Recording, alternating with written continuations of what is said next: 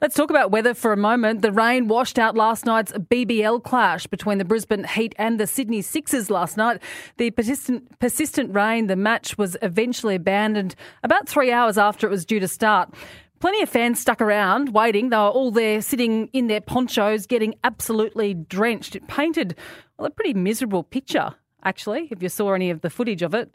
Uh, it's both teams' second washout, and it was poised to be a cracker of a game, too, given that Heat are on top of the ladder and the Sixers are second. They shared the points, and the ticket holders will be contacted via email in the next day or so about refunds. I guess it is disappointing, but. It has got me thinking with this U Butte Gabba redevelopment that's going to cost a whopping $2.7 billion, and well, we know it'll cost more than that. Uh, I know the project's under review and very few details have been released about it so far, but to get bang for our buck, allow us to use it all year round because you know what? It rains in Brisbane uh, during the wet season. A retractable roof just makes sense. And why not install one as part of the redevelopment and not retrofit it as some sort of afterthought?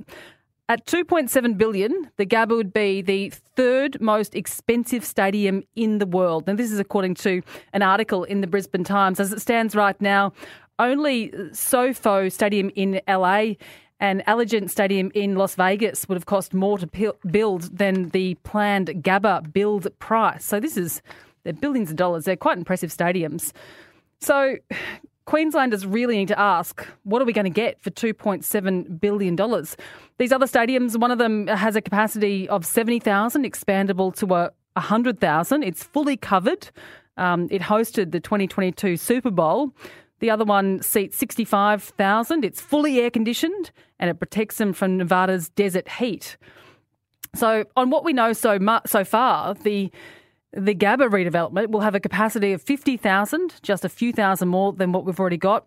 And concept designs so far show a roof covering the stands but not the field. Uh, an international construction expert has told the Brisbane Times a fully retractable roof could cost in excess of $500 million. Uh, we'll see what this review turns up, but I tell you what, if Brisbane is going to get the world's third most expensive stadium, it better look like the world's third most expensive stadium, too. It probably needs to have a roof so there's no more washouts. I'd love to hear what you think.